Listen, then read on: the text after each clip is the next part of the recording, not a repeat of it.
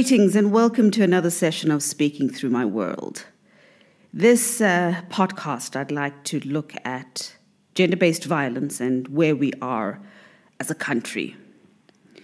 We can look at the various stats that have been released um, from uh, the South African police, from uh, different uh, sectors within the space.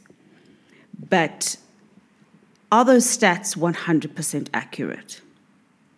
And the reason why I question this is that there's so many factors at play that, that, that feed into rape culture, that prop up and support the patriarchy and uh, misogyny. So many factors and platforms and organizations that show support towards alleged and convicted perpetrators. Um, and, and very few, um, I don't want to use the word accurate, but uh, transparent sp- spaces that, that show true support and give proper support to those that speak out and to victims and survivors of, of gender based violence. So let's start with, with, with, with the South African Police Service. Uh, granted that a lot of work has been done, granted that there are uh, police personnel who do their jobs accurately and convictions have been made. But looking at the rate of how cases are handled, and um, you know, the, the, the list I'm going to give you now is from personal experiences, from witnessing of what people have gone through, witnessing on my, my, my, my personal space. But the reality remains when a victim or survivor goes into a police station, a lot of the time, it's not easy for them to open up a case. And there are various factors at play. Uh, sometimes people just don't want to do their jobs. Uh, in one case, one police person was actually said to the victim, No, it's their time to go off. They don't have time to, to open up this file, it will take too long. Uh, we know how files go missing normally when files go missing or if, if personnel don't want to open up a case, it's usually because it's a high profile person or VIP or politician who has been accused.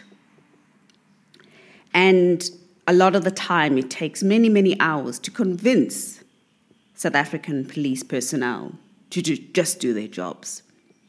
Now, understand if a person has gone through this most horrendous ordeal, this trauma has been inflicted on their bodies. So there's that physical trauma, and then, of course, the emotional trauma. Um, and of course, that is even heightened if it's just happened and it's still very, very fresh. Not to say that, that if, if a crime happens and, and somebody wants to open up a police, uh, open up a case, 10 years down the line, they are not going to be affected emotionally. The, the, the trauma still remains, the trauma is still there. And so, after many hours of sitting in a cold police station, um, many times not offered any food, not offered any water, um, in some police stations, there are quiet rooms, there are safe spaces that are, that are taken to, but in many cases, it's just out in the open for everybody to hear your business. And so, if, if victims and survivors are lucky enough to get to the second stage where a case is opened, and also we cannot forget the excuses that police will give. So, for one, which is an excuse that was given to me, was that, well, the crime happened in, an, in another province. I need to go to that province to open the police, to, to open the case which is nonsense. If the crime happened in South Africa, you can open up the case in any police station in South Africa. And it is the duty of the South African police services to send that docket to the, to, to, to, to the closest police station where the crime happened. Unfortunately, people, many people don't know what their rights are, and they believe that, okay, well, if it happened there, then I don't have a case. And so, if a case gets open, then what happens?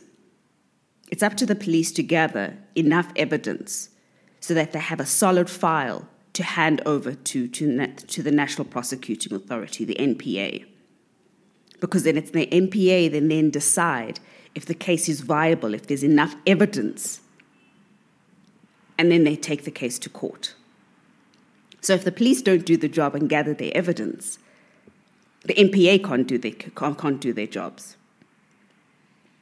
And many people say, well, cases are thrown out of court. No, if the, if the case doesn't make it to the court, if the NPA stops it because of lack of evidence, which is the, the, the common, um, the common trait and the common um, uh, uh, reason why many cases don't go to court, is because there's lack of evidence.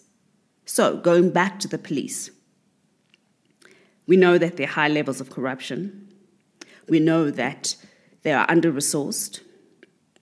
Uh, gathering evidence means doing additional work. In one case, um, uh, police even said, well, they didn't, they didn't want to do the additional work because these type of cases will just be hovering between police stations because they didn't have the accurate, the accurate um, address of where the crime took place. But it is up to the detectives and the investigating officers to find the truth in that, to find that evidence. That is what they're equipped to do. In, in, in, a, in a personal case where I opened up a case against the perpetrator, it didn't even receive, get, didn't even get to the NPA because the investigating officer at SAP decided that he didn't need to interview the alleged perpetrator, my perpetrator. And I'm going to say my perpetrator, it's not alleged because he, he, did, he did commit a crime. And he did violate me. But because this investigating officer at, at, at SAP, whatever reason, whether there's a connection to the perpetrator or whatever the reason is, felt that, well, no, he didn't feel like um, contacting the perpetrator to verify the story, despite the fact that there was evidence that the perpetrator had, had admitted to the crime and had apologized. So there was already evidence. So understand when, when, when cases are then dropped, it's not because the perpetrators have been found innocent. It's just that they've never had their day in court.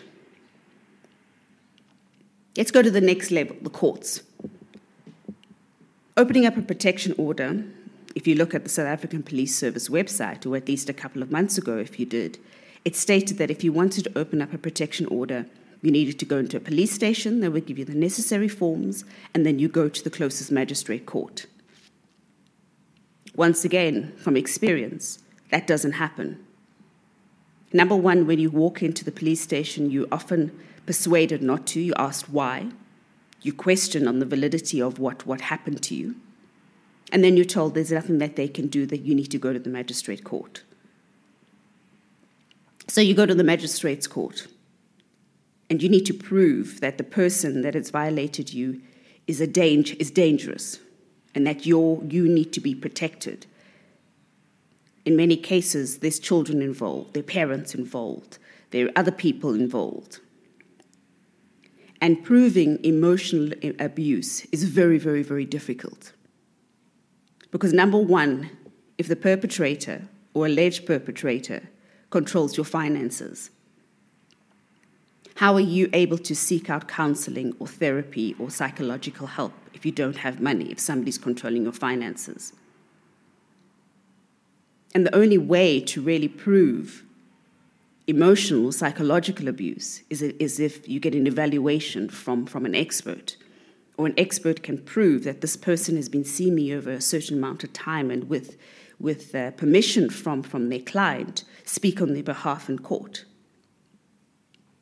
Now, if somebody's been in a relationship or a marriage for many, many years, and their partner has been emotionally and psychologically and financially abusing them for such a long time, when it first starts, you don't think, okay, well, I need to, to gather this evidence. I need to um, prove because I'm, I'm, i will get my day in court. We don't think about that when it's happening because you're trying to, to figure out why, why it's happening, number one, but also get healing and then you've got to go through the processes of, of, of not blaming yourself, protecting your family.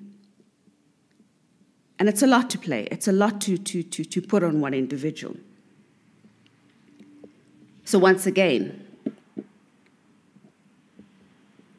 the courts and the court prote- and, and the protection orders, yes, they're there. But it's also not very, very easy for victims and, and survivors to, to have access to them, to get the protection that they're needed. And then if we look at other cases where people have obtained the protection order, the perpetrators violated that, and nothing happens to them. We've seen it happen where people are buried, are killed, even though a protection order was in place. Then, moving into to the space where the policies and actual changes could be made, and that is on a government level, that is on a political level. Um, as activists and feminists, we know that a lot of this is just for want of a better word, whitewashed and just, you know, a lot of window dressing is happening. So people will set up and, and places and platforms will set up GBV desks and and um, when it comes to Women's Month or 16 Days of Activism, you know, all the campaigns are brought out, the hashtags are brought out, but the actual work on the ground and the policies where it could be, where change could happen, not much is happening. And I'm going to use the, the, the, the perfect example of, of the, the EFF. Uh, this week was an incredibly triggering week for many people, but more particularly for, for victims and survivors of, of the two, two DJs in question.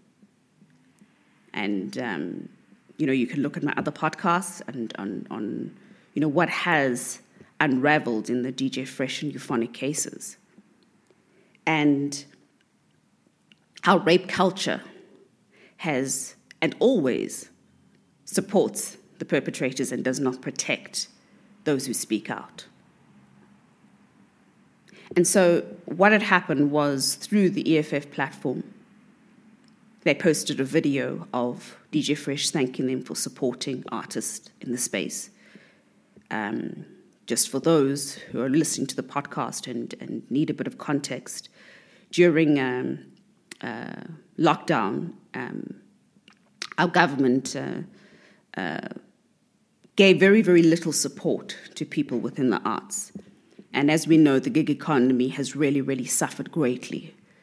Uh, our labor laws don't protect us because we're freelancers. And so our entertainers have and, uh, and, and, and performers have really, really suffered. And so, as much as it is a great platform for what EFF done, has done for, for artists, and there were other artists that came on and did their videos and, and thanked them and so forth. And we know it's also just political clout because elections are coming out, and that's fine. We know the game, that's fine. There's nothing wrong with that. But because of the public presence and the the trials and the not really trials, but but the the way how the allegations have played out and how they have, have perpetuated additional emotional support on those that have spoken out. Uh, for the EFF to post their videos through their platform was triggering, it was unnecessary, and it just supports the notion that they're pushing rape culture. It would be a different story if they did it on their own accord, and then you you know then you've got nothing to do about it because then you know they did it on their own platforms, but it was done through a political platform. And why it is so triggering for the, the other survivors who were not affected by, by, by the two alleged perpetrators is that, you know, this political party was one of the, the spaces that we know feminists have been working hard for many, many years about changing the narrative, about changing policies. And this move derailed a lot of that work. And, and even one of the warriors, Sima, even quoted saying that, you know, it's easy to, to break down a house that you didn't build. And, and, and speaks to, to the reality of the work that went into, into building up feminist policies within, within that space. And then what's even worse is that, you know, we're in a space where we're exhausted. We sometimes overlook things. We sometimes don't see the bigger picture. And that's fine because we're human. But when we're called out, that is the time where we need to reflect. And we've all happened, it's all happened to us, where we might have said the wrong thing, we've done the wrong thing. But when you're reined in and pulled in by people who have been in this space for such a long time and who know, reflect on that. And even if you disagree, then, then disagree, but there's no need for violent retaliation. Because then that just feeds into how the patriarchy works. And so I also need to mention, you know, there, there are a lot of true feminists within this space, and we, we humbly request that, you know, you, you use your agency and work within that space because we believe that, that, that the intention is there. And a lot has been placed on your shoulders, but unfortunately, you are in that space and it's for you to, to change those policies. Otherwise, stand up to it. You know, it's not easy doing the work of, of feminists and activists, but, but it's necessary. And if you're in a platform where change can be made and you're not doing anything when, when the institution messes up, then why are you there? And especially if it's an institution that has set up a so called GBV desk. Because something like this should have been looked through, and there's speculation that was online that, yes, it was, these questions did come up, but the answer was, well, he was never convicted. Now let's go back to the, to, to, to, to the trail of events that happened. He was never the, the case. He didn't lose. He didn't lose. He didn't win in court. They never got their day in court. Why? Because the NPA didn't get enough evidence. Did the police do enough work? Let's question that. Because within a couple of weeks,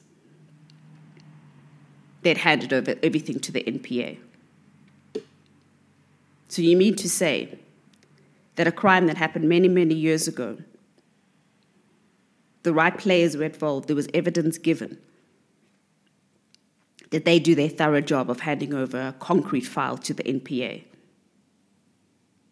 And just because the NPA said that there's not enough evidence to go to court doesn't mean that the crime didn't happen. And then you look at the multiple, multiple allegations against the two, two, two, two DJs in question. all of those different people from different walks of life can't all be lying.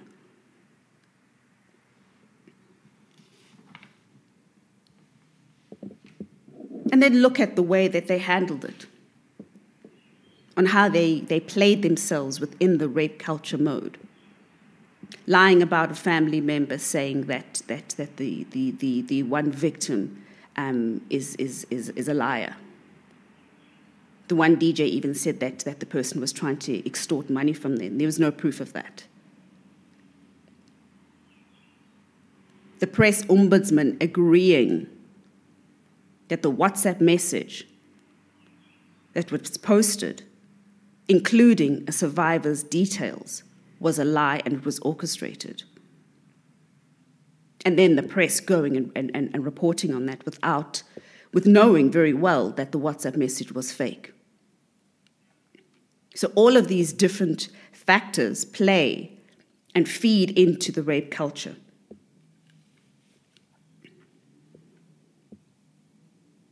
The multi layers of gaslighting. There have been allegations that in the past, in um, NDAs, non-disclosure agreements, had been signed, which, they, which victims and survivors were forced to sign. Another way of silencing people. So, once again, we cannot ignore the patriarchies at play here. This move, in my opinion, has three very, very worrying, but at the same time, um, obvious trends. Number one, it was done to create havoc amongst feminists and activists, to derail us, to distract us. because looking over the years on the work that has been done on the ground, on policy level, the misogyny and the patriarchy is slowly but surely crumbling and dismantling. And this is shaking a lot of people.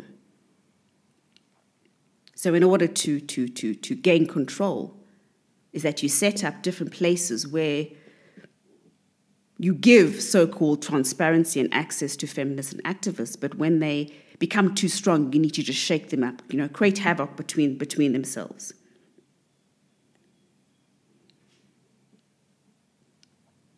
Then the other thing is that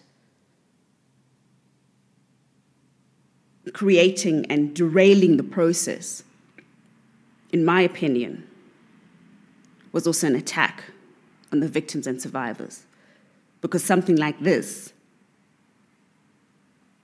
will affect their healing, will affect their progress, and take them back. Not necessarily all, but could also take them back in their healing journey emotionally and psychologically. And then also setting up a system that your head of communications, who you know very well will, will, will get the backlash, is a woman.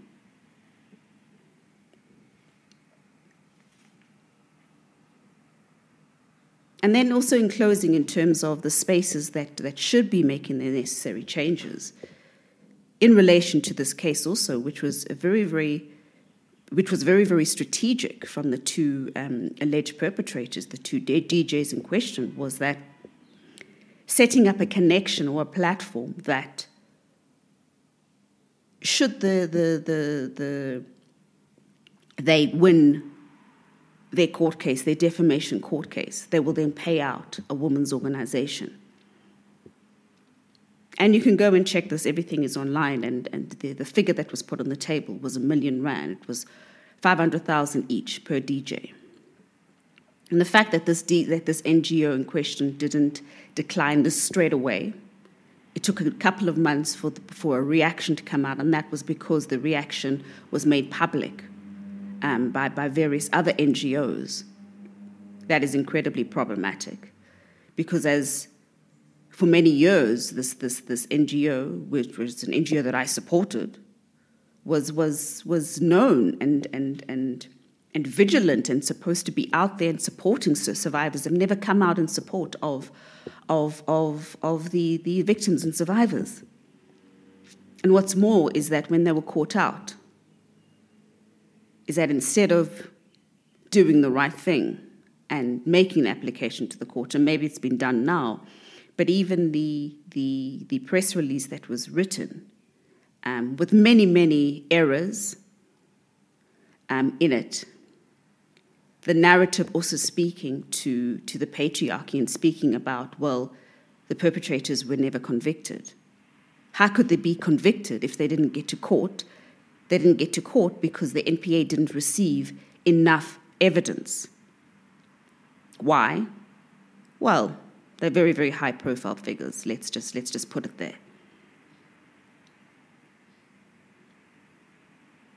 So the delayed response shows lack of solidarity. And once again, as I said, when, when, when we make a mistake and we called and we called out and you need to step up and, and own that apology, that could have been done in a more empathetic way, in a more feminist way. And so, where are we?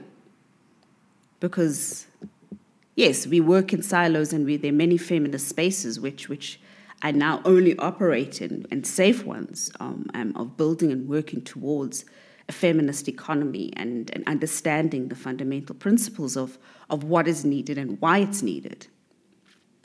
It's very worrying that the spaces that we thought we could count on actually are not very concrete.